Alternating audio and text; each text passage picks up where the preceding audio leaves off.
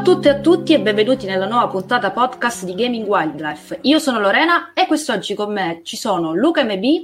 Hola. Ecco, saluta perché purtroppo non siamo solo, oh, senza il purtroppo, non siamo solo su YouTube, ma siamo anche in versione Volevo solo audio. l'aspettativa, no? Volevo l'ascoltatore, ma è vivo, non risponde, che è successo? E allora io ho rovinato Eh. tutto sin dall'inizio. ma comunque non c'è solo Luca MB a farmi compagnia, ma due colleghi di Ludus, ovvero Francesco Liva e Valerio Cianfrocca. Ciao a tutti. Ciao, ciao a tutti. Abbiamo questo mix speciale oggi perché andremo a parlare di Six Days in Fallujah, un videogioco molto controverso di cui si parla da parecchio tempo, mi viene a dire anni, visto che la prima volta che è stato annunciato era il 2009. Ne riparliamo adesso nel 2021 perché, insomma, spiego un po' per chi non, non- non sa bene la questione, Six Days in Fallujah è un videogioco appunto annunciato nel 2009, doveva essere sviluppato da Atomic Games e publi- eh, con publishing di, di Konami. All'annuncio però il gioco ha causato un sacco di critiche, di, di rimostranze, di dibattiti, quindi Konami decide poi di annullare, di cancellare proprio lo sviluppo del, del gioco. Perché sono nate queste controversie attorno, attorno al gioco? Perché, come si può intendere dal nome, il gioco riprende la battaglia di Fallujah, eh, città eh, dell'Iraq, battaglia che è venuta nel 2004. Capite bene che annunciare un gioco ambientato in un evento così vicino risulta molto problematico. Quindi, insomma, questo gioco era scomparso dai rider. Il problema, perché è un problema, è che eh, questo gioco è in sviluppo nuovamente, eh, è stato ripreso da un nuovo team di sviluppo, eh, Housefire, ma sicuro l'ho pronunciato sbagliato, quindi poi lo andrò a ricercare e pronunciare meglio. eh, che appunto ripropone questo, questo gioco problematico che dovrebbe uscire sulla nella parte finale del 2021. Quindi ecco, ci siamo riuniti per parlare di, di questo gioco e capire perché è, pro- è molto problematico e porta con sé appunto una serie di, di problemi e soprattutto il dibattito attorno, nato attorno al gioco ha dimostrato ancora una volta come la community eh, di videogiocatori e di videogiocatrici sia insomma, anzi senza insomma, Fa schifo. sì, volevo dire immatura, però veramente ho letto commenti ma di cui ma- magari parleremo dopo che veramente fanno cadere le braccia. E quindi dopo questo incipit molto corposo che ho fatto, lascio subito la parola a Francesco Oliva per farci capire meglio eh, il contesto, in maniera anche veloce però, eh, il contesto della guerra in Iraq fino poi ad arrivare a Fallujah. Sì, Lorena, innanzitutto va bene, ciao a tutti ovviamente, ci siamo visti già nella, nella parte dedicata agli assedi. Torniamo a, a bomba con eh, invece questo intervento su Fallujah che devo dire, Lorena, ti ringrazio per avermi coinvolto perché è un, eh, è- la guerra in Iraq è stato uno de- dei motivi per i quali poi mi sono avvicinato alla, alla storia, alla storia militare.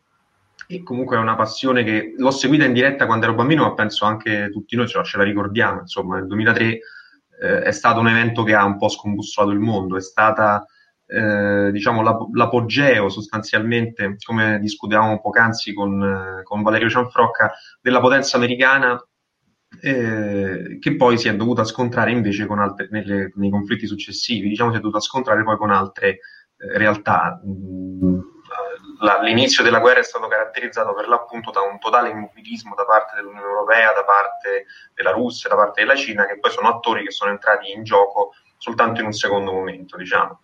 E se vi ricordate, l'invasione è iniziata praticamente il 20 marzo del 2003 eh, sulla base di risparmio il contesto geopolitico perché altrimenti faremmo notte, ma tut- la, la causa principale, quella che tutti ci ricordiamo, quella che fece più scalpore, furono, fu la presenza di presunte armi di distruzione di massa eh, sviluppate dal regime di Saddam Hussein eh, in territorio iracheno.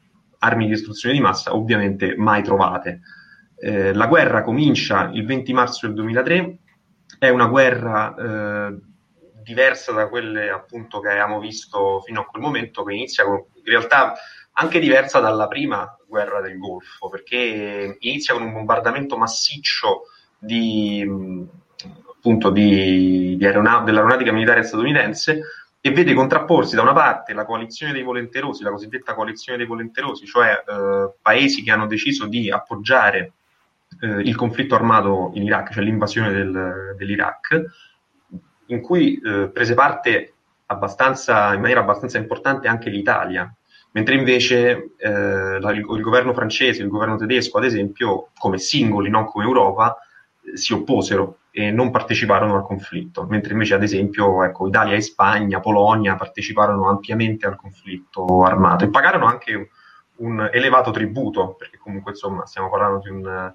discreto numero di, di caduti, eh, possiamo dire in combattimento in alcuni casi, in altri casi appunto caduti per che Valerio si scuote la testa. Diciamo no, caduti no, in combattimento. Ero d'accordo.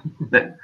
E, ah, ok, pensavo che eri in disaccordo. Comunque, insomma, la coalizione dei volenterosi, la coalizione dei volenterosi contrappone eh, invece l'esercito regolare iracheno, che a quel momento contava anche di parecchi soldati, contava circa eh, 400.000 soldati regolari, più 60.000 eh, uomini della Guardia Repubblicana, i più preparati e i più fedeli a Saddam Hussein, e poi eh, altri 60.000 cosiddetti fedain, eh, sempre fedeli a Saddam Hussein, e circa 650.000 riservisti, quindi era un esercito piuttosto enorme. La coalizione invece contava all'incirca 260.000 uomini al momento dell'invasione. Ehm, ovviamente le, il durissimo embargo imposto all'Iraq aveva impedito al governo di Saddam di potersi riarmare e riorganizzarsi successivamente al primo, alla prima guerra del Golfo degli anni 90. Quindi l'esercito iracheno era completamente impreparato a un conflitto di questo tipo, infatti capitola nel giro di pochissimo. Giusto per ripercorrere in maniera molto breve le fasi più salienti, quantomeno quelle che hanno incuriosito più a me, eh, il primo giorno di combattimenti eh, l'esercito britannico occupa un Casr, un porto eh, nel sud dell'Iraq, che diventa poi praticamente il piede d'appoggio per entrare eh, a bomba nel territorio iracheno, mentre invece gli Stati Uniti continuano ad avanzare verso ovest, non occupando le città praticamente, ma cercando di eh, occupare porzioni di territorio e attaccare le città soltanto per occupare i ponti sul eh, Tigri e sull'Eufrate, e poi sono i luoghi un po' più strategici. Ehm, la resistenza irachena è praticamente blanda, praticamente nulla se vogliamo, se non in qualche sporadico avvenimento quando gli americani... Diciamo. Sì, è più che altro simbolica, se non quando gli americani appunto debbono fermarsi per fare rifornimento oppure eh, si fermano per motivi legati al clima, comunque insomma stiamo parlando del deserto, certo. c'è tempeste di sabbia e quant'altro. E il primo maggio invece del 2003, quindi praticamente dopo un paio di mesi scarsi, anzi in realtà un mese e poco più di combattimenti, eh, c'è la famosa immagine di Bush che dice mission accomplished, la, la, missione è compiuta e il regime di Saddam Hussein viene appunto con la forza deposto. E um, era una piccola nota interessante è anche la partecipazione dei peshmerga kurdi. Questo lo dico perché in realtà quando parliamo di guerre contemporanee, sono tutte le guerre contemporanee che abbiamo visto finora, non dobbiamo immaginarci tra due fazioni e basta. In realtà in quel momento sul campo c'erano tantissime fazioni, alcune tribali, alcune, alcuni fondamentalisti religiosi, i peshmerga kurdi, che poi nel corso degli otto anni di conflitto fino al ritiro delle truppe americane dall'Iraq hanno scatenato una guerra civile sanguinosissima che poi perdura ancora oggi, perché ancora oggi, come vediamo, l'Iraq è al centro dei notiziari, al centro della cronaca, eh, che insomma eh sì, della cronaca sentiamo tutti i giorni. Come il arriviamo punto, a Fallujah? Il punto de, di Fallujah è perché Fallujah è la battaglia innanzitutto più sanguinosa del conflitto, una delle più sanguinose dal punto di vista americano, ovviamente eh, degli, ultimi, degli ultimi 40 anni, praticamente 50 anni a questa parte, addirittura si risale al Vietnam per trovare conflitti così impegnativi. E soprattutto è la battaglia senza dubbio più controversa eh, degli ultimi decenni, perché è una battaglia che mh, è stata, si diceva che doveva essere, raccon- doveva essere raccontata in diretta, come tutta la guerra poi del Golfo, in realtà tutta la seconda guerra del Golfo si diceva sarebbe stata la guerra che vedremo in televisione minuto per minuto, poi in realtà se ci ricordiamo anche noi bene, ci sono ancora oggi molte zone d'ombra dietro al conflitto eh, in Iraq.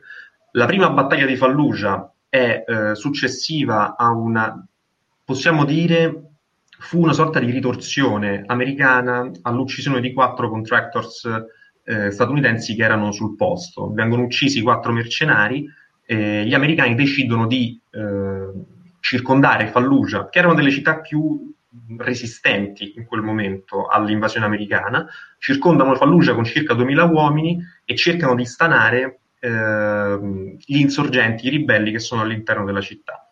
In una prima fase non riescono e si ritirano eh, dalla, dall'accerchiamento e tornano con una potenza di fuoco molto maggiore, con una decisione sicuramente più, passatemi il termine, cattiva, per così dire, eh, nel, no, tra il novembre e il dicembre del 2004 ed è la seconda battaglia di Fallujah, quella poi che è al centro del videogioco tanto esatto. eh, criticato insomma da tutti e racconta il videogioco, immagino poi anche eh, gli eventi che, che discuteremo in, questa, in, questo podcast parleranno proprio dell'operazione Phantom Fury, che è il nome in codice dell'operazione estremamente controversa che hanno condotto gli americani nel mese di novembre a Fallujah. E, ma di questo sono sicuro che Valerio ne sappia eh, abbondantemente più di me. Diciamo. Infatti vorrei sentire un po' lui, intanto grazie Oliva appunto per questa contestualizzazione che ci aiuta a capire eh, l'atmosfera del tempo insomma a Fallujah e in Iraq, che effettivamente sono tutti eventi che noi abbiamo vissuto, cioè nel senso io avevo 13 anni, quindi io non ho ricordi proprio vividi, però mi ricordo insomma che, che ho vissuto parte di, di, questa storia. Guarda, io mi ricordo che la seguì passo passo, mi andavo a comprare il giornale e mi andavo a leggere gli, gli aggiornamenti sul giornale, per quanto mi colpì come, come cosa, quindi è stata una cosa veramente seguita all'epoca proprio in direttissima, diciamo, con i eh mezzi sì. dell'epoca ovviamente. Esatto, esatto. Valerio, tu magari ci sì. puoi aiutare meglio a capire proprio il contesto iracheno più proprio da, da dentro. Ma eh sì, allora, eh, diciamo, mh, mm, vabbè, Francesco ovviamente ha fatto una ottima introduzione e mh, mm, allora a me eh, devo dire, vabbè, anche io ho seguito ai tempi eh, la guerra d'Iraq quando ero ragazzino, eccetera, eccetera. Mi ricordo, mi colpì in particolare un titolo del giornale Manifesto mh, due o tre mesi dopo, diciamo, la, mh, l'annuncio della vittoria da parte di Bush, come, come dice Francesco, insomma, mission accomplished, eccetera, eccetera. Il manifesto titolò eh, Good Morning Iraq, perché eh, si era superato il numero delle vittime post eh, diciamo, annuncio della vittoria rispetto a quelle della guerra eh, vera e propria, eccetera. E in effetti poi l'Iraq sostanzialmente è diventato il nuovo Vietnam degli, degli Stati Uniti o il nuovo Afghanistan, eh, se lo vogliamo leggere così. E, e Fallujah, infatti riflettevamo prima con Francesco, è stata accostata alla battaglia di Hue nel, nella, nella guerra del Vietnam, la battaglia che è stata resa famosa da Kubrick in Full Metal Jacket. E, ehm, perché effettivamente è stato un grande scontro urbano, uno dei più grandi cui hanno, appunto, a cui hanno partecipato i Marines, eccetera, eccetera. Noi però occidentali non abbiamo, secondo me, una visione proprio chiarissima di quello che era il contesto in quel momento, perché noi diciamo sempre, vabbè, a un certo punto è arrivata Al-Qaeda e hanno iniziato a sparare sugli americani, Ecco, la situazione è un po' più complessa, nel senso che Naomi Klein nel suo libro Shock Economy, eh, che è un libro che consiglio, un po' lunghetto ma lo consiglio, eh, descriveva proprio come in realtà la popolazione irachena alla fine non gli fregava niente di Saddam Hussein. E lo ha dimostrato perché insomma l'esercito iracheno sostanzialmente ha resistito così per modo di dire. Eh, quindi non era intrinsecamente anti-americana la popolazione irachena quando però poi gli americani hanno iniziato a importare in Iraq il loro modello, non soltanto la democrazia come dicevano, ma proprio il loro modello economico, eh, quindi privatizzando la sanità, quindi comunque imponendo politiche neoliberiste e ovviamente accaparrandosi le risorse del paese, cioè l'Iraq si basa sul petrolio, è uno di quelli che in geopolitica vengono chiamati i renter state, no? cioè quelli, quegli stati che si basano soltanto sul petrolio o quasi. E mh, ovviamente gli togli quello, gli hai tolto tutto sostanzialmente.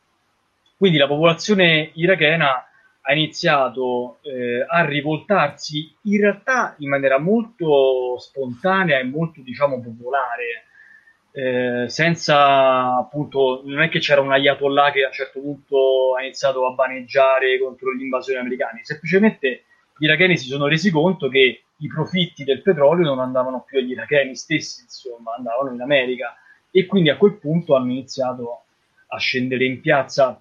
Prima, devo dire, in maniera molto pacifica, dopodiché eh, i Marines iniziarono a sparare su, sulla folla durante le manifestazioni e dopo i primi incidenti di questo tipo si arrivò appunto, come diceva Francesco, all'uccisione degli mercenari americani e a tutto quello che ne è conseguito. Insomma, ecco. Quindi c'è stata un'escalation di questo tipo. Ehm, per quanto riguarda Six Days in Fallujah, a un certo punto mi ricordo ci fu un'osservazione abbastanza pertinente di un blogger egiziano, eh, egiziano eh, olandese se non ricordo male, che a un certo punto eh, nel trailer eh, c'era questa, mh, mm, c'è questo guerrigliero che grida all'Akbar esatto. gli americani e questo, giustamente questo blogger faceva notare e diceva vabbè ma Al-Qaeda in quel momento praticamente non c'era in Iraq, cioè sì esisteva ma insomma era una cosa veramente minima. E la gente a Fallujah non gridava sì qualcuno può aver gridato all'Akbar ma insomma non erano dei terroristi islamici erano dei diciamo rivoltosi dei guerriglieri anti-americani ma è un'altra questione insomma un'altra storia quindi, quando poi Allahu Akbar non è che è uguale terrorismo per l'appunto. Tra l'altro, sì, esatto. Sì. Diciamo, è, in realtà nasce quasi come un'esclamazione, eh, nel senso... Sì. È, è, un po' come il nostro per Dio, cioè nel senso ci sta che un soldato in guerra esclami per Dio anche se non è cattolico, non è fondamentalista, insomma. Solo che ecco, nell'immaginario comune occidentale ormai è effettivamente associato al, al terrorismo, ma eh, soprattutto gli interventi di eh, Francesco e Valerio ci aiutano a capire effettivamente quanto sia problematico un videogioco Six Days in Fallujah. Cioè rappresentare un contesto del genere è molto complesso, ma considerando che non è quello l'obiettivo degli sviluppatori, che ho pronunciato malissimo perché mi ricordavo male il nome, quindi ripronuncio adesso correttamente, High War Games. Il gioco verrà pubblicato da Victura, o Victura, non, non so bene l'accento, anche perché, ripeto, l'obiettivo dei, degli sviluppatori, del team di sviluppo, è quello appunto di far giocare, ovviamente, dal punto di vista degli americani quindi dal punto di vista dei Marines che eh, devono appunto liberare la città, setacciare le case per appunto um, sconfiggere, eh, dico questo termine poetico perché magari sconfiggere, sconfiggere comunque i rivoltosi iracheni. Allora, io, tutti quanti ci siamo documentati in questi giorni a riguardo Uh, abbiamo visto documentari, abbiamo visto appunto questi interventi. Giuseppe Valerio Cianfrocca citava appunto interventi che ho visto pure io, dove appunto venivano interpellati sia anche blogger e influencer uh, musulmani. C'era anche un uh, sviluppatore, non ricordo adesso il nome, musulmano che oltre appunto a sviluppare videogiochi faceva parte negli Stati Uniti di un'associazione per una corretta rappresentazione delle minoranze, tra cui anche quella uh, musulmana. Perché effettivamente questo gioco nel 2021 rischia veramente di perpetrare, perpetrare una visione che non è, oggi non è più accettabile. Io vorrei sentire a riguardo uh, Luca MB, non ti faccio una domanda, ma in generale sul gioco. Interroghi No, perché prima voglio sapere cosa ne pensi tu, uh, tu, sul gioco, se in base alle cose che hai visto per documentarti sul gioco, effettivamente capisci effettivamente perché ha senso criticare Six Days in Fallujah o no? Cioè non capisci dove sta il problema? Perché molti, eh, scusa, e poi ti esatto. lascio parlare, ripeto, la reazione della community videoludica eh, cioè, è contraria a questa, a questa visione critica nei confronti del gioco. E quindi vorrei capire meglio tu come, cosa ne pensi, cosa hai individuato in questi giorni. Allora, eh, secondo me il discorso in realtà è mm, piuttosto, piuttosto, piuttosto, non so se ho detto piuttosto, è piuttosto Funzione. semplice, e, ehm, perché eh, gli sviluppatori allora già si pongono malissimo, si pongono malissimo perché vorrebbero rappresentare realisticamente un conflitto. Ok, dai, è interessante la corretta rappresentazione del conflitto viene veicolata attraverso un trailer imbarazzante. Il trailer è imbarazzante sotto diversi punti di vista. Per... Ma ti posso chiedere di metterlo di sottofondo così chi ci guarda su YouTube sì. lo può seguire e commentare insieme a noi? Sì, E eh, il trailer è imbarazzante per diverse eh, motivazioni.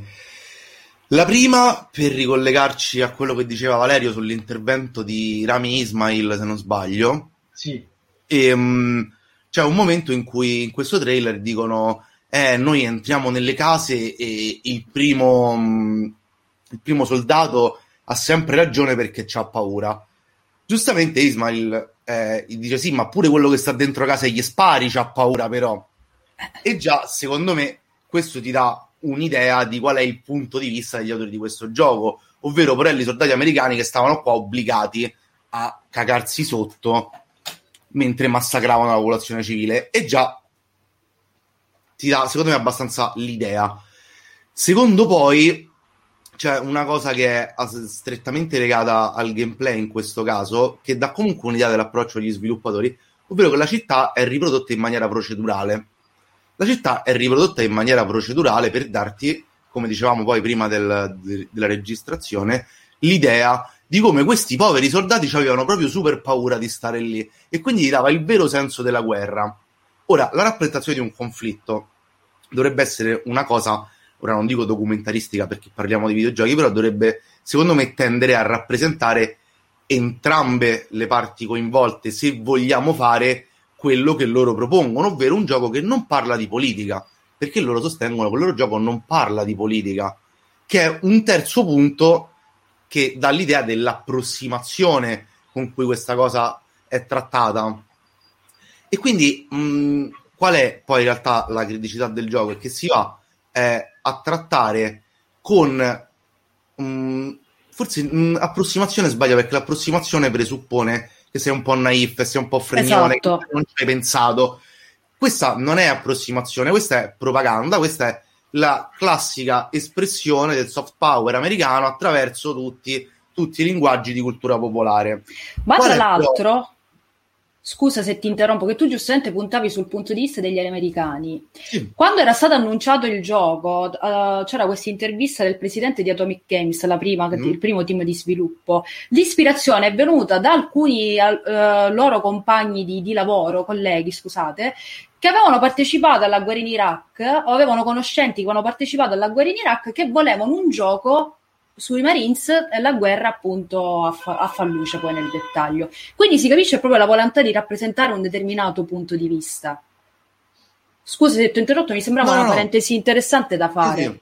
No, quello che secondo me è un quello che crea il ecco, punto scusate, di rottura. Qui vediamo per... la mappa, vabbè no, scusate, vediamo la, mappa procedurale. procedurale. Sì, esatto. Noi è da ridere perché è imbarazzante sta cosa, cioè, voi immaginate questi intorno al tavolo che fanno, regà, famola procedurale la mappa.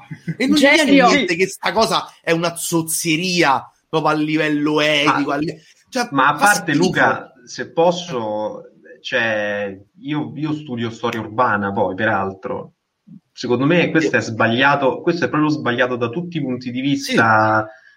Cioè, non è che se distruggi una casa, poi quella, certo c'è la procedurale, quindi poi quella casa diventa un'altra casa. Cioè, Fallujah è stata distrutta nella sua maggior parte e non è che poi la mappa diventa procedurale, non è che fa luce mo cambi, cioè, vabbè, però se ci torniamo però cambiano le case, cioè il, lo scempio che è stato fatto, secondo me, eh, e questo era una cosa che io avevo detto a Lorena e a Valerio, che mi era interessante, cioè era proprio la cosa che mi ha più colpito di tutte, la mappa procedurale. Cioè, secondo me, se posso permettermi, è una grandissima porcata e non è affatto realistica perché poi tra l'altro quella non è fallucia cioè diciamo anche a parte che non è fallucia ma ha delle implicazioni anche gravi dal punto cioè che sono oggetti queste persone che erano rifugiate dentro, questa, dentro questi appartamenti che cambiano così a seconda di come uno salva o meno il gioco cioè una cosa di una gravità inaudita e mi stupisco che comunque non... è stato pure presentato come un punto di forza del gioco sì. dal trailer cioè per parlarne insomma quindi non so non so ma scusate, correggimi se sbaglio, no? Perché non è assolutamente eh, il mio ambito, no? Però se tu fai una cosa di questo tipo, quindi su, una, su un territorio urbano, eccetera, gli americani si saranno studiati la mappa, cioè l'operazione Vabbè. sarà stata condotta non a caso. Se tu vuoi fare la roba realistica, vai a levare tutta la parte di pianificazione dell'attacco, immagino se diventa procedurale, no? Così diventa certo. casuale, cioè, eh. por- perché lo dice poi nel trailer, no? Lui dice che la preoccupazione più grande dei soldati americani era quella che eh, in ogni casa, in ogni stanza, in ogni piano poteva esserci chiunque, perché loro, gli insorgenti, no? questi fantomatici loro di cui parlano, eh, li aspettavano, ovviamente non è che li attaccavano in campo aperto, li aspettavano all'interno delle proprie abitazioni, anche perché per capitalizz- immagino per capitalizzare il danno a un esercito enormemente più preparato del, de- del loro, insomma, no? Sì.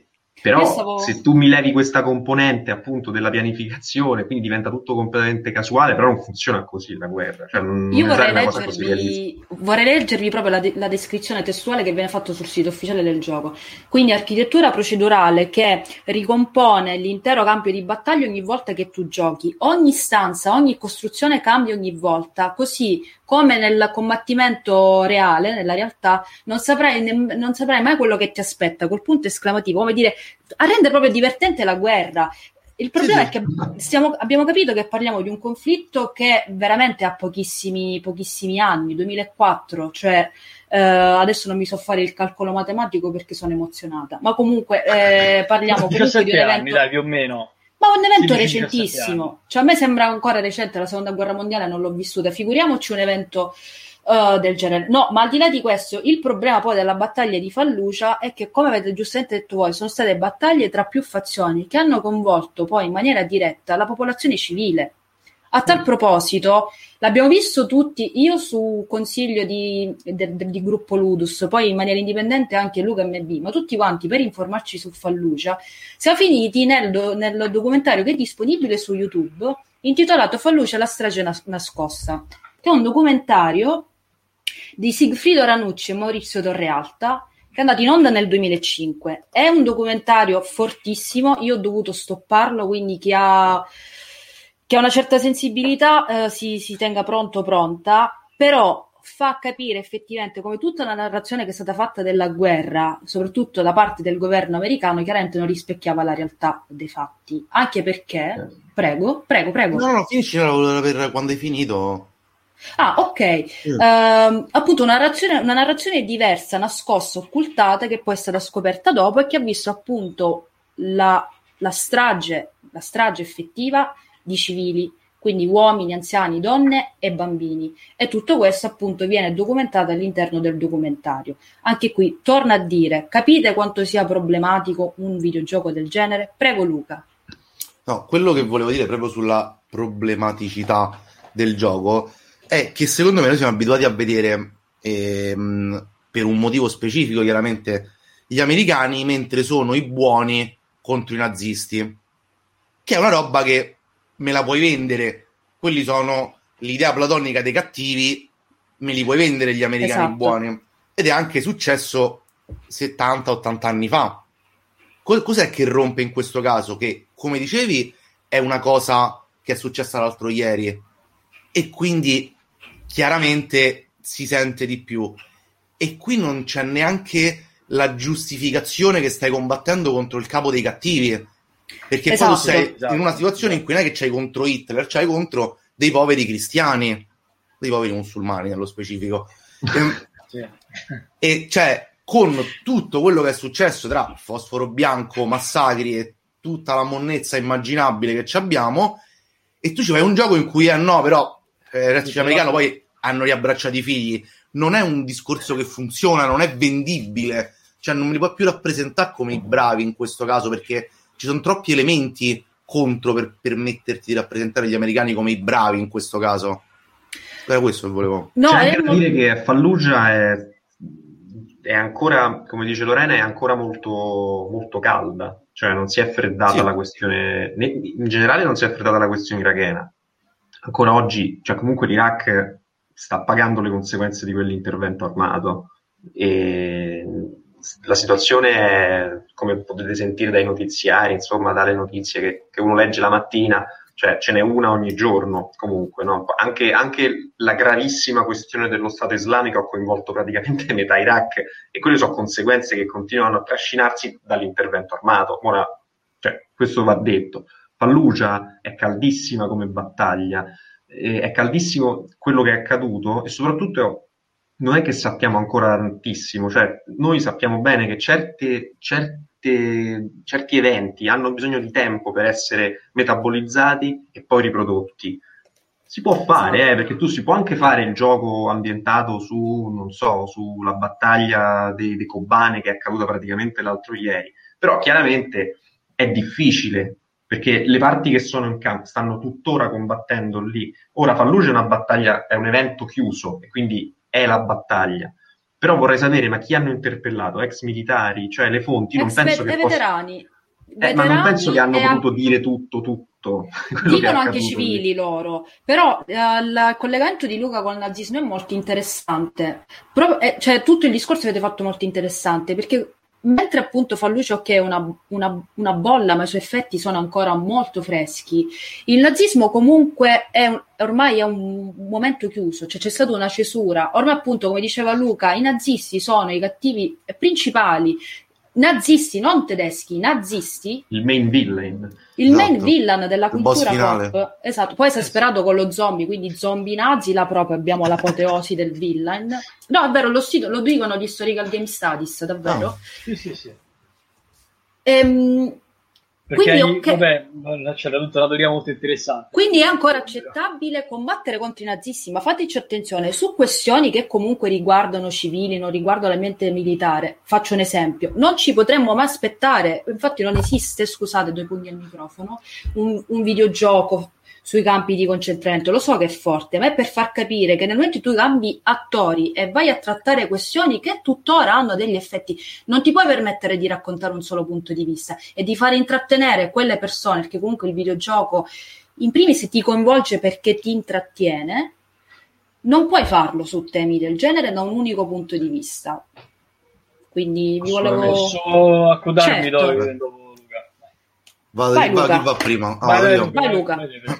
Anche mh, mi volevo ricollegare al fatto che giochi fatti bene sulle guerre contemporanee in Medio Oriente, boh, non è che ce ne stanno 2000, però c'è l'esempio di Spec Ops The Line, che è una cosa fatta a mestiere che in realtà utilizza, contrariamente a Six Days in Fallujah, gli strumenti meccanici del videogioco per portare avanti il suo discorso, perché laddove il gioco si apre come un normale sparatutto in terza persona, dove spari ai cristiani, anzi sempre musulmani in realtà, musulmani.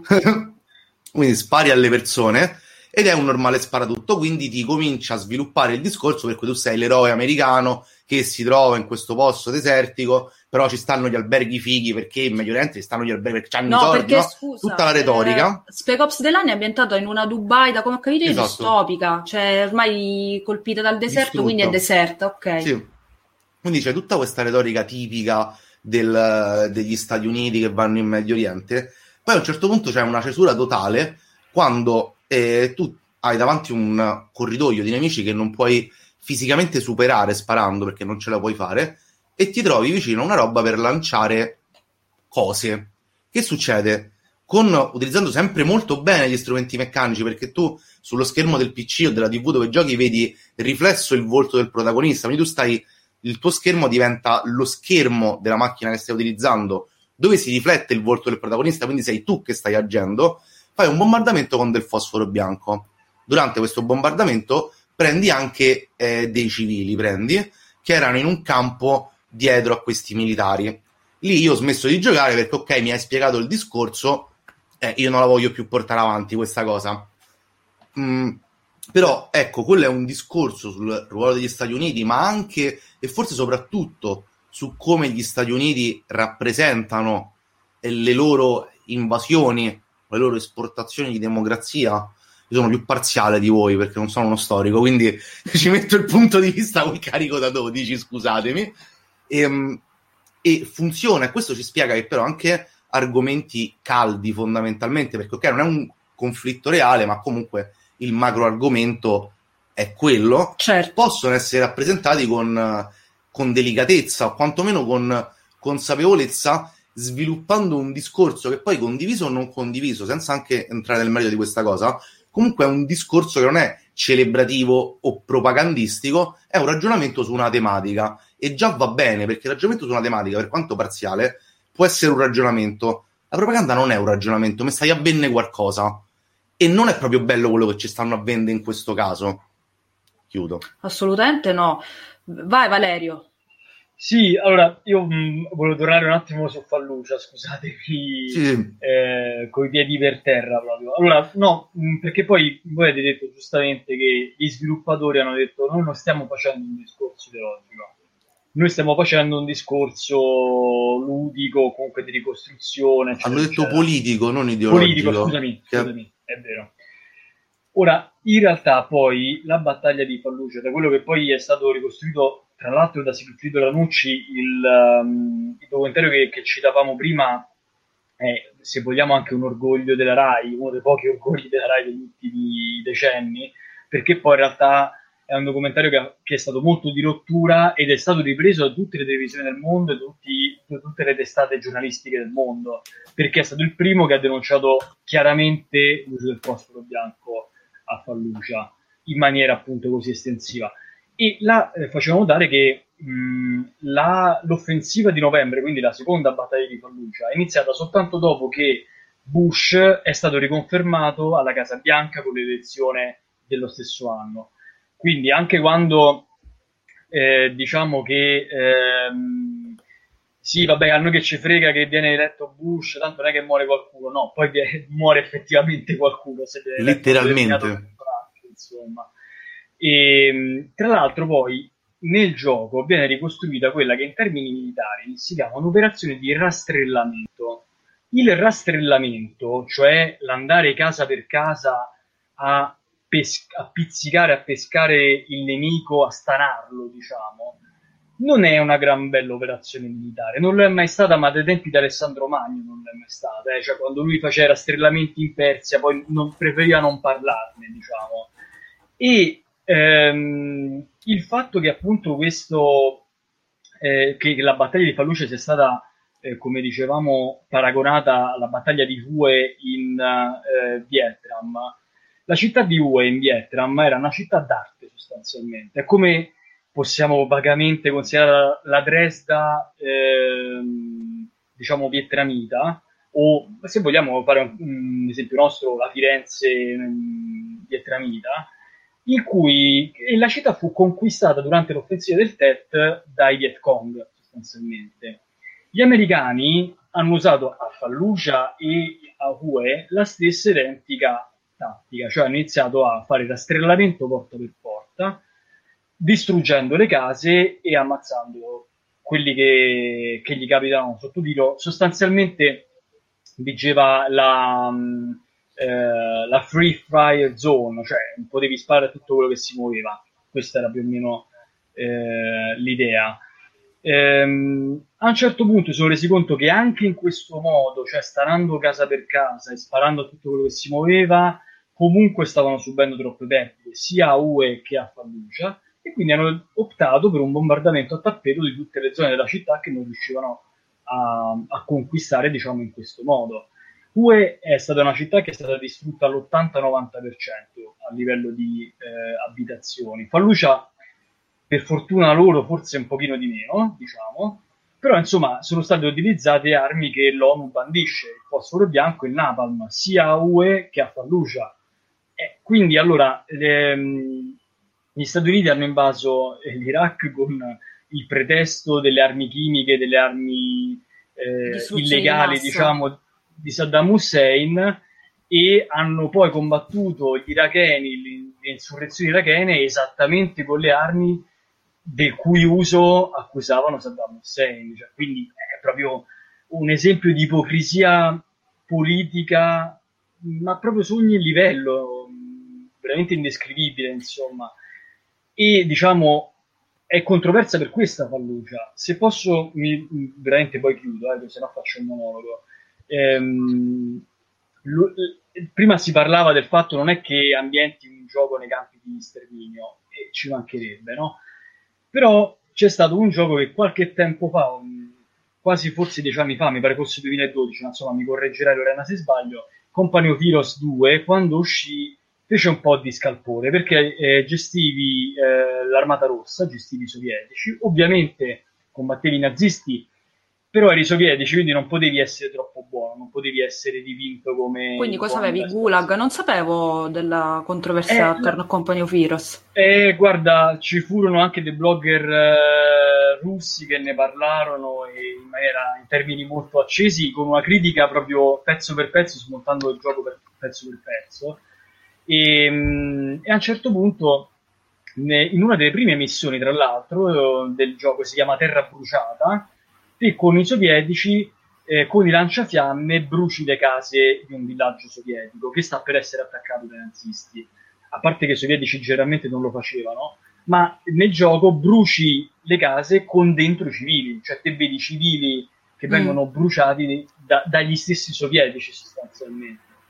Quindi diciamo che poi in realtà eh, i videogiochi non dovrebbero fare questo servizio perché è un pess- una pessima operazione di revisionismo storico, però poi lo fanno e certo. l'hanno già fatto purtroppo in passato. No, infatti poi dipende anche da chi vai a rappresentare. Giustamente vai a, dire, vai a dire i sovietici comunque non possono essere buoni, sono sempre cattivi e quindi allora va bene andarci pesante su, uh, sui russi. Mi volevo collegare invece al ragionamento che faceva prima Luca con Spec Ops The Line, giustamente tutto il discorso del fosforo bianco, visto che adesso stiamo parlando di rappresentazioni, scusate, entro a gamba tesa e dopo Liva preparati perché ti, inter- ci ti interrogo, voglio sentire la tua sul Battlefield, ti sto preparando eh, adesso il prologo. Il prologo. Però ecco, stiamo parlando di rappresentazioni di guerra.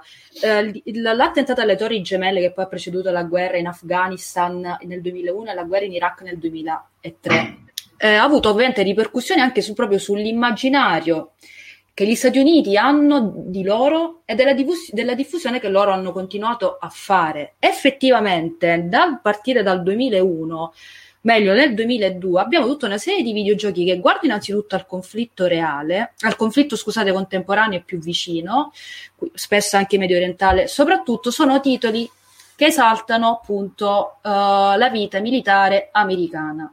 Perché? Mi sto riferendo al uh, rilascio di American Army, che è questo simulatore sostanzialmente di uh, Marines, lo, lo, lo, definisco così molto brevemente, sviluppato proprio dall'esercito degli Stati Uniti. Uh, il gioco, se non è riuscito nel 2002, quindi siamo a metà tra la guerra in Afghanistan e la guerra in Iraq, ed era un modo, ovviamente, di avvicinare i giovani alla carriera militare. Cosa, cosa uh, di importante eh, American Army nel caso delle rappresentazioni militari? E soprattutto delle rappresentazioni americane, che apre un nuovo tipo di immagine dell'esercito americano, che si basa tutto sul networking tra i diversi rami eh, militari e soprattutto su un, un grande avanzamento tecnologico da qui infatti troviamo appunto giochi dove abbiamo il fosforo bianco, dove utilizzi tu gli schermi delle armi, dove quindi tu non hai nemmeno una percezione contro chi va a sparare. Eh, in appunto in videogiochi come American Army, Spec Ops, Spec Ops The Line e prima di registrare Francesco Oliva mi parlava pure di rappresentazioni, questa volta più eh, non tanto legate alle armi, questo mi direi tu perché Battlefield non l'ho giocato, quanto appunto di coalizioni, quindi c'è sempre un buono, c'è sempre un cattivo. Ovviamente gli Stati Uniti sono sempre i buoni, sono sempre meglio armati. E appunto mi parlavi tu di Battlefield 2, se non erro.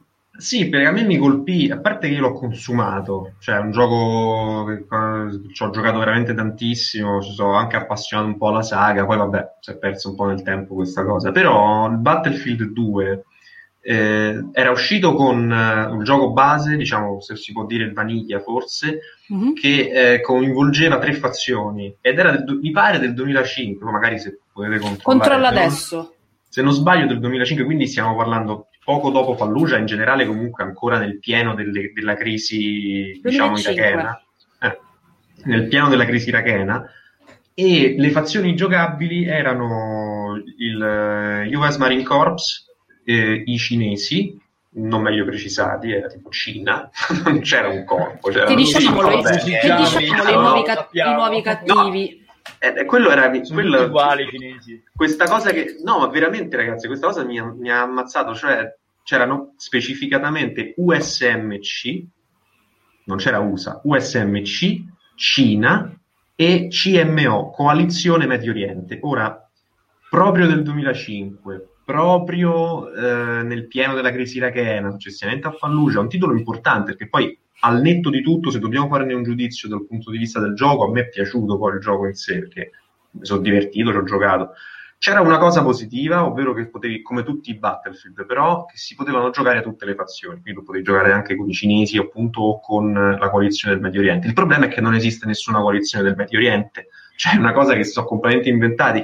E non era neanche un gioco ambientato in un futuro distopico, perché comunque tutte le fazioni utilizzavano armi, eh, blindati, aerei, carri armati del momento, cioè gli americani mm. avevano l'F-18, se non sbaglio l'F-16, insomma i, i, i russi, i, scusate, il CMO, la collezione Oriente aveva il T-95, cioè quindi sono tutte armi del momento. Ora perché creare proprio la coalizione del Medio Oriente? Potevo anche capire, guarda, te la butto lì, con Luca se magna magari, potevo anche capire un discorso di tipo eh, appunto distopico, Stati Uniti contrapposti alla Cina o alla Russia, ma la coalizione di Medio Oriente, che è una cosa ines- completamente inesistente, peraltro, poi la cosa ancora più divertente, se vogliamo, di questa cosa, mi sto anche ricordando, è che la coalizione Medio Oriente non era una coalizione di eh, insorgenti, avevano proprio cioè, la divisa con l'elmetto, un esercito, re- eserciti regolari coalizzati contro gli Stati Uniti.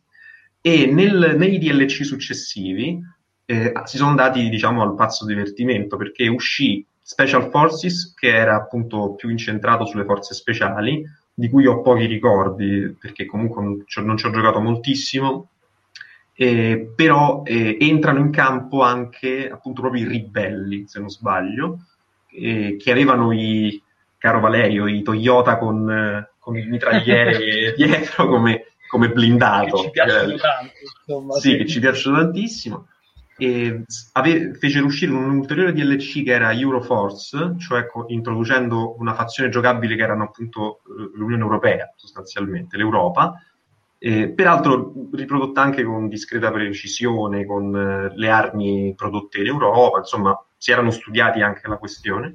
E poi il picco Armored Fury, l'ultima espansione, l'ultimo DLC, che invece proiettava il conflitto negli Stati Uniti. Cina e coalizione del Medio Oriente invadono gli Stati Uniti e quindi si combatteva in queste grandissime autostrade, ehm, come dire, con questi, questi grandi raccordi, proprio all'americana, perché mm-hmm. poi loro vogliono far vedere anche quello di loro, capito? Certo.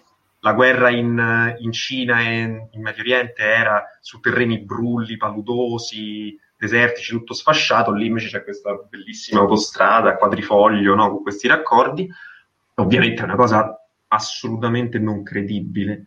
Però chiaramente non è che noi vogliamo andare a fare, come dice Lorena, le pulci al videogioco, però è vero pure che gli americani non sono mai troppo impegnati nello scrollarsi di dosso, c'è una certa, possiamo dire, mitomania su questo. Su certo, questo...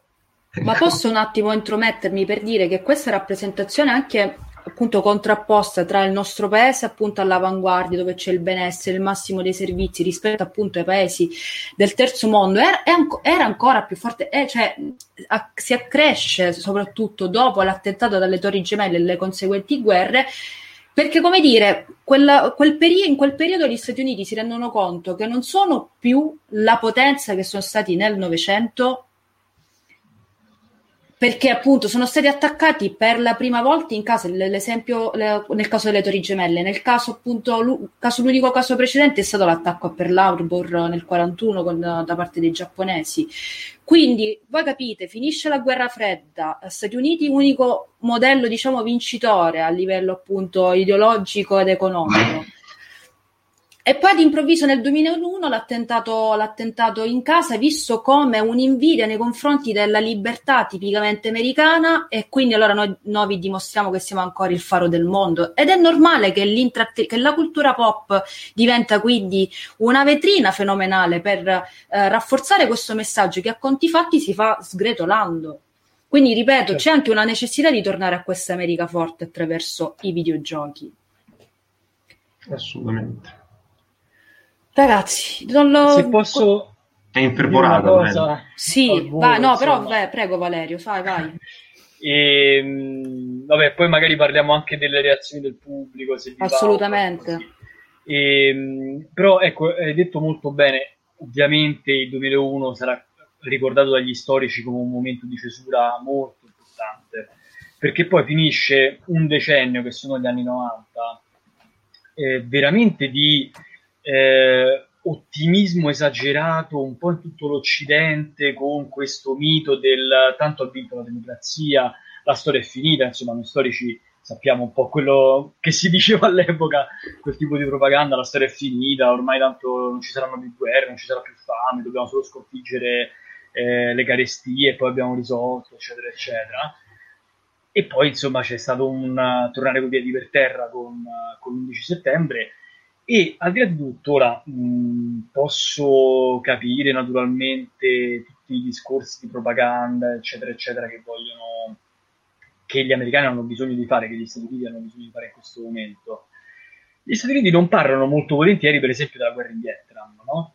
che è una guerra che hanno evidentemente perso, anche se poi cercano un po' di mascherare la cosa, ma insomma è palese che abbiano perso. Eh. Oliva ride. non so. Ci sono le scene che Oliva fanno sempre molto ridere dei, dei Marines che si aggrappano agli elicotteri per scappare da Saigon.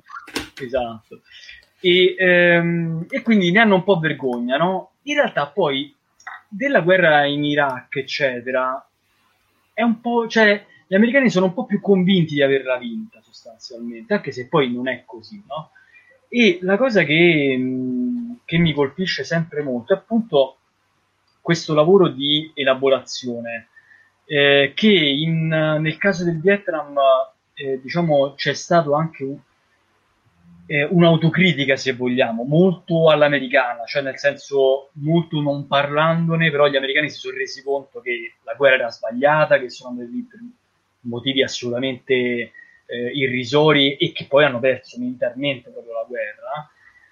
In Iraq diciamo che questa autocritica gli manca e quindi forse ehm, diciamo dovrebbero forse rifletterci un po' di più anche a livello videoludico, eh, anche con i videogiochi che stanno producendo in questi anni, appunto, vabbè, a partire dai Battlefield, appunto, perché non è un bel non è una bella propaganda quella che fanno, nel senso che loro possono autoconvincersi di questo, però il mondo lo, lo sa, diciamo, che le cose sono andate in maniera Ormai sì. Ecco. Ormai non è più accettabile, esatto, ma eh, già lo, lo, lo, l'avrò detto sicuramente in un'altra puntata podcast, ma la cosa che mi ha sorpreso è che pure per Call of, Call of Duty la gente si è stufata pure un po' anche di Call of Duty, diciamoci la verità. Cioè, mi ricordo questo articolo di Kotaku che citerò sempre, non mi ricordo il nome del giornalista, la prossima volta lo recupererò, che fece questo articolo intitolato, eh, anche se appunto in, in, Call of Duty, Cold War, eh, Ronald Reagan sembra un eroe, ricordati che era uno stronzo. Era questo proprio il titolo. Anche perché Reagan aveva un'opposizione molto dura anche negli Stati Uniti, per fortuna, insomma, non è che fossero tutti pro Reagan là dentro, per cui... No, no, però appunto mi, mi, mi, stupisce vedere come in un gioco che solitamente dice eh, ma Call of Duty non si gioca per la trama, ok, ok, però anche la però stampa... Eh, c'era una, c'era una trama, esatto. Eh, se vuoi giocare a gioco senza trama, giochi a Doom, cioè non so come eh. dire, se giochi un'altra cosa. Eh... Ma poi cioè, non è soltanto trama, cioè, come diceva Francesco, pure tutto il discorso di che fazioni rappresenti, come e perché. Cioè, non è una trama, ma è comunque uno strumento narrativo, comunque c'è un significato, ce l'ha. Assolutamente. Eh beh, alla faccia. Esatto, esatto. E, ehm, e quindi io però ho perso il filo del discorso. No, volevamo parlare delle reazioni del pubblico al No, ah, okay. io avevo concluso allora di parlare, scusatemi, eh, oggi è giornata mi stanca, pareva, eh. mi, mi, mi, chiedo veramente scusa a chi ci ascolta, ma io oggi sono veramente fuori fuoco. Detto ciò, giusto perché noi concludiamo sempre le nostre puntate non con l'ottimismo e con l'allegria, ma le cose che ci fanno stare ancora più male, per farci con capire quanto è brutto il mondo in cui viviamo. Perché? Perché appunto sono iniziate ad uscire le notizie su uh, Critica Six Day of Fallujah che viene descritto come un simulatore di uh, stragi di musulmani. Eh, i commenti sotto commenti di utenti italiani. Commenti di utenti italiani. Corretto. Non, è, non, è, non parla di quello. Cioè, a me mi sembra tecnicamente corretto che il simulatore stragi di musulmani però eh. Cioè parla di quello mo però se tu le vai a leggere Ma... i commenti, i sentimenti generali, io però mi ricordo, me ne ricordo due o tre. Allora, il, la maggior parte è uh, allora io ordinerò uh, 100 copie perché i musulmani si lamentano di questo gioco e io per cazzim allora va bene me ne compro 100 copie e speriamo che esce questo gioco quella gente sveglia eh? altri commenti per dire e eh, allora quando si uccidono i cristiani uh, tanto ricordate giochi dove cioè guerre proprio mi sto immaginando giochi proprio militari in cui si uccidono i cristiani però vabbè, ma il problema là... cioè ce ne saranno pure infatti è proprio quelli che sono musulmani i cristiani quando gli esatto, esatto io pensavo agli, pensavo agli strategici alle crociate però voglio dire capite quanto siamo lontani nel tempo. Ma al di là di questo eh, ora senza andare sul singolo commento il sentimento generale è appunto che di nuovo quest'urlo al politically correct ai social justice warriors ci hanno rotto le palle non si può più giocare a nulla io insomma abbiamo parlato per 55 minuti credo sia chiaro perché eh, ancora è problematico, è problematico Six ecco. Days in Fallujah.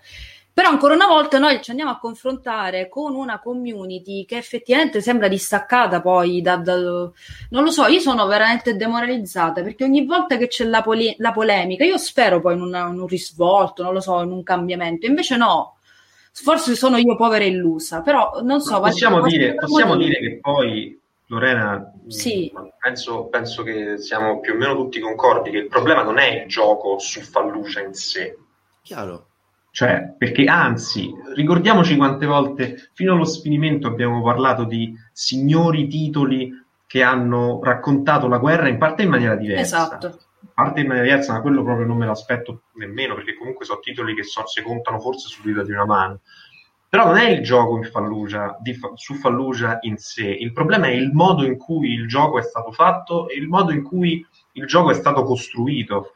È quello il punto. Se si fa un gioco su Fallujah fatto pensato in un certo modo, che ti racconta la brutalità di quel conflitto, beh, allora ben venga parlarne, no? Ma se invece dobbiamo certo. giocare all'ennesimo gioco di guerra in cui ammazzi gli iracheni e non te ne frega niente di quello che stai facendo, perché tanto allora giochiamo a GTA, io lo preferisco, cioè almeno lì uno si prende e spara a destra e a manca a chiunque, ma qui stiamo parlando di una cosa che non, ha soltanto, non è solo criminalità, cioè qui non si tratta di soltanto di organizzazione terroristica e di Stati Uniti, grande faro del bene che intervengono per difendere l'umanità, qui si tratta di una questione, come abbiamo visto nel, nell'introduzione del video, geopoliticamente di una complessità enorme. Sono dieci anni, ma se vogliamo andare a risalire alle cause de- del conflitto con Ciamprocca, Valerio, potremmo iniziare proprio da, dai la prima guerra mondiale, se vogliamo anche prima. Eh, Quindi voglio dire, c'è di tutto. e qui noi invece cos'è che, cos'è che a noi di 100, almeno 100-150 anni di storia, che cos'è che ci è rimasto a noi?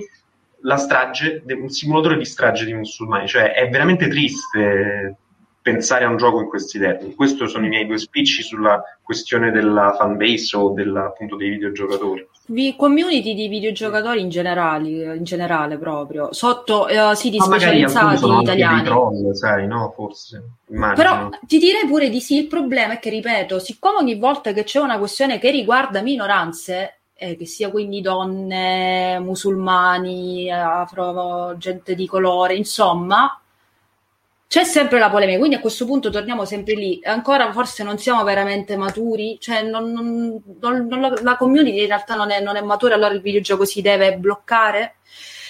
Non lo so, io vi ripeto, sono molto pessimista, quindi se voi avete delle idee o avete dei rant per sfogarvi pure, sono anche accetti, eh, ben accetti anche i rant, assolutamente. Però...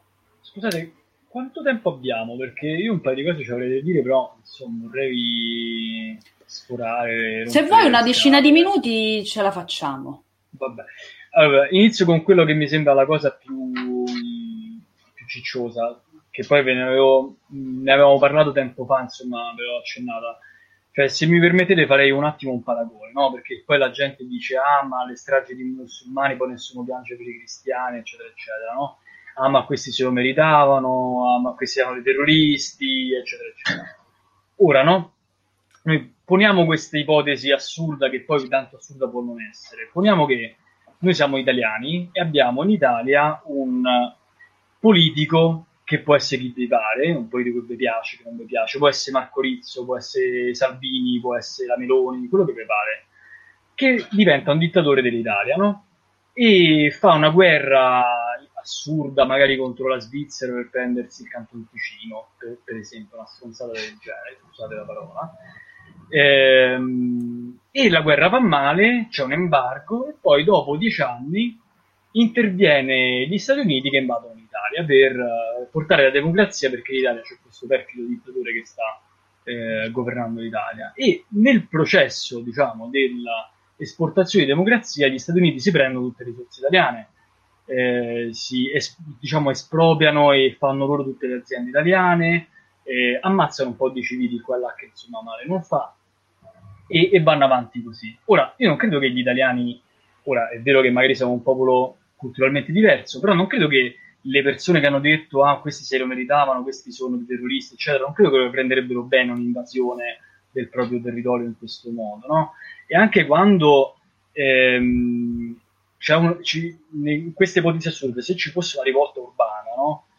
E eh, una città si ribellasse a questa invasione e fosse bombardata con napalm e fosforo bianco, cioè con armi chimiche bandite dalla Convenzione di Ginevra, fa bene sempre ricordarlo eh, io non credo che queste persone che hanno detto ah ma tanto erano terroristi, ah ma tanto gli islamici sono dei violenti, eccetera, poi sarebbero molto d'accordo con un bombardamento a tappeto sulla popolazione civile di questo genere, no? Certo. Per cui prima di fare certi commenti, magari un minimo di sforzo di immedesimazione, ma cioè veramente è una cosa che può fare chiunque, non, non serve aver studiato storia, non serve essere un filosofo e quant'altro basta immedesimarsi un minimo e provare un minimo di empatia per un evento che è successo poco tempo fa.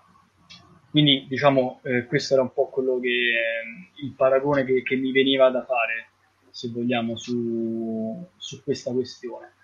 Anche perché poi, eh, se, se, vediamo quello che è successo con l'ISIS, eccetera, eccetera, da un lato non ci dobbiamo stupire poi se, se nascono certi fenomeni, e poi non ci dobbiamo scordare che a combattere l'ISIS sono stati i musulmani, per esempio. Quindi, insomma... Ma questo secondo me, Valerio, rientra in un discorso che va avanti un po' da tempo, che è proprio la spersonalizzazione del, del nemico, e passami il nemico, ma soprattutto certo. la spersonalizzazione del musulmano nello specifico. Cioè il lavoro che si, non solo che è stato fatto, azzardo che si sta ancora facendo, è, è, cioè, a tratti è disgustoso.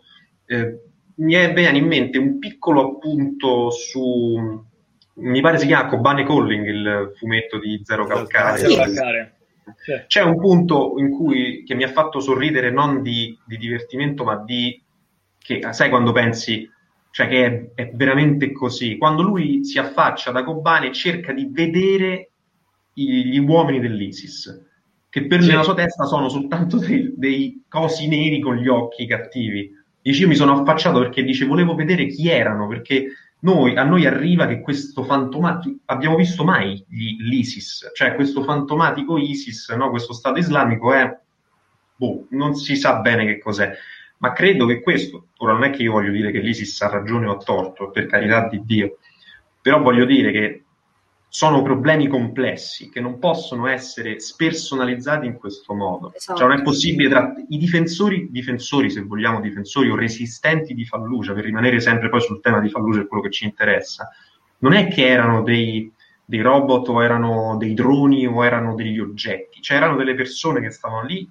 che hanno cioè, combattuto contro un esercito molto più preparato, non è che quelli ci hanno ragione o ci hanno torto. In un conflitto così brutale c'è poca ragione e poco torto, ma ra- raccontarlo come noi siamo i paladini del bene contro queste persone, poi sempre non meglio precisate, sempre non meglio specificate, questi insorgenti, questi ribelli. C'è una storia dietro anche a loro, anche di guerre civili, appunto di conflitti tribali, di conflitti religiosi. Quello purtroppo è la realtà dei fatti, cioè è così. Il teatro iracheno, iraniano è così, l'ex impero ottomano è tutto così e andrebbe raccontato bene quella parte lì, quel teatro lì. Invece qui noi ci basta semplicemente raccontare molto bene la parte americana, quindi descrivere perfettamente l'equipaggio. Noi sappiamo tutto degli americani in Iraq, l'equipaggiamento, le armi, i carri armati. Sappiamo qualcosa banalmente sull'esercito iracheno in, in Iraq, sappiamo molto di meno, comunque non interessa quasi a nessuno. Sappiamo ancora quasi nulla invece su tutti i gruppi che poi hanno organizzato una resistenza del proprio, paese o della propria regione, perché poi, ecco, ripeto, il nazionalismo iracheno è qualcosa di costruito anche lì, ma si potrebbe parlarne per, tanto tempo e mi taccio. Però comunque, insomma, penso che ci siamo capiti, cioè una spersonalizzazione totale del, del nemico e del musulmano, che è una cosa gravissima a mio avviso. Certo, Io no, posso la... dire mm, al volissimo due cose ancora, proprio per, mm, veramente poi mi taccio. Allora, la prima è, mm, che in realtà, allora, secondo me, con un'operazione di propaganda di questo tipo qua che abbiamo descritto da più di un'ora, diciamo che secondo me c'è proprio, mh, è proprio un ritorno lo dicevamo prima, agli anni 50, cioè nel senso ehm, c'è proprio una... secondo me è come se gli Stati Uniti fossero un po' incartati su loro stessi in una visione di questo tipo, no? E è preoccupante, diciamo, eh, perché poi appunto, come diceva Francesco, si, si parla di un contesto molto complicato. La seconda questione è che eh, vorrei citare un esempio invece virtuoso che ho, con cui sono entrato in contatto poco tempo fa, che è un film che si chiama Mosul e parla della battaglia di Mosul contro l'ISIS, quindi quella che è finita in realtà praticamente 3-4 anni fa, insomma, eh, nel 2017, sì, quindi 4 anni fa ormai. E, e la, la, racconta dal punto di vista delle forze speciali irachene che completamente, cioè proprio mossi da spirito, diciamo se vogliamo, laico e nazionalista, ma insomma non filoamericano assolutamente, hanno combattuto l'ISIS eh, durante quella battaglia. Devo dire che, pur essendo un film, eh, si trova su Netflix, quindi è abbastanza facile, e pur essendo un film eh, comunque con un regista occidentale, mm, devo dire che finalmente gli, gli diamo un'anima a queste persone, cioè facciamo capire che, porca miseria, anche un reparto comunque speciale, quindi noi ci immaginiamo i Robocop, no? Che sono i reparti speciali, quindi le persone meno, se vogliamo, empatiche del mondo. Uh-huh. Eh, iracheno, però comunque sono dei polacci che, che hanno, hanno, perso la famiglia in guerra, che, che, hanno perso i parenti e si stanno semplicemente vendicando contro l'ISIS e cose del genere. Cioè, finalmente capiamo un minimo anche di quello che vuol dire essere un iracheno che c'è un paese in guerra da vent'anni. Allora, a meno che Luca non voglia aggiungere qualche altra cosa, io concluderei la puntata con queste due bellissime riflessioni finali fatte da Francesco e da Valerio. Io ripeto, il mio unico pessimismo è che appunto uh, quello che dicevi tu, io ci credo che per esempio, per ritornare un attimo alla community dei gamer, io ci credo che quelle persone non intendono ammazzare i musulmani, non sono tutti pazzi omicidi che intendono fare stragi.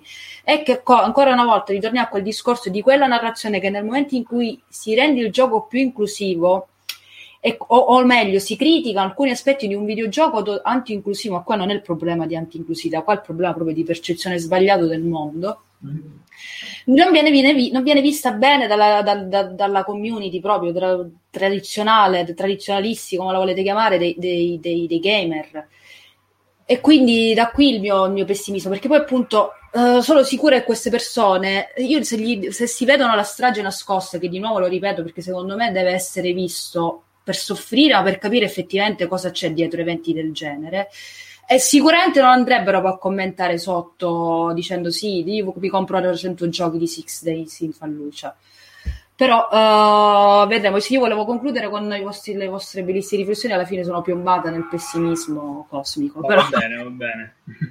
io ringrazio Luca MB, Francesco, eh, Olive e Valerio Cianfrocca per uh, per questa bella chiacchiera e noi ci risentiamo nelle, nella prossima puntata di Gaming Wildlife. Ciao ciao! Ciao ciao! Ciao!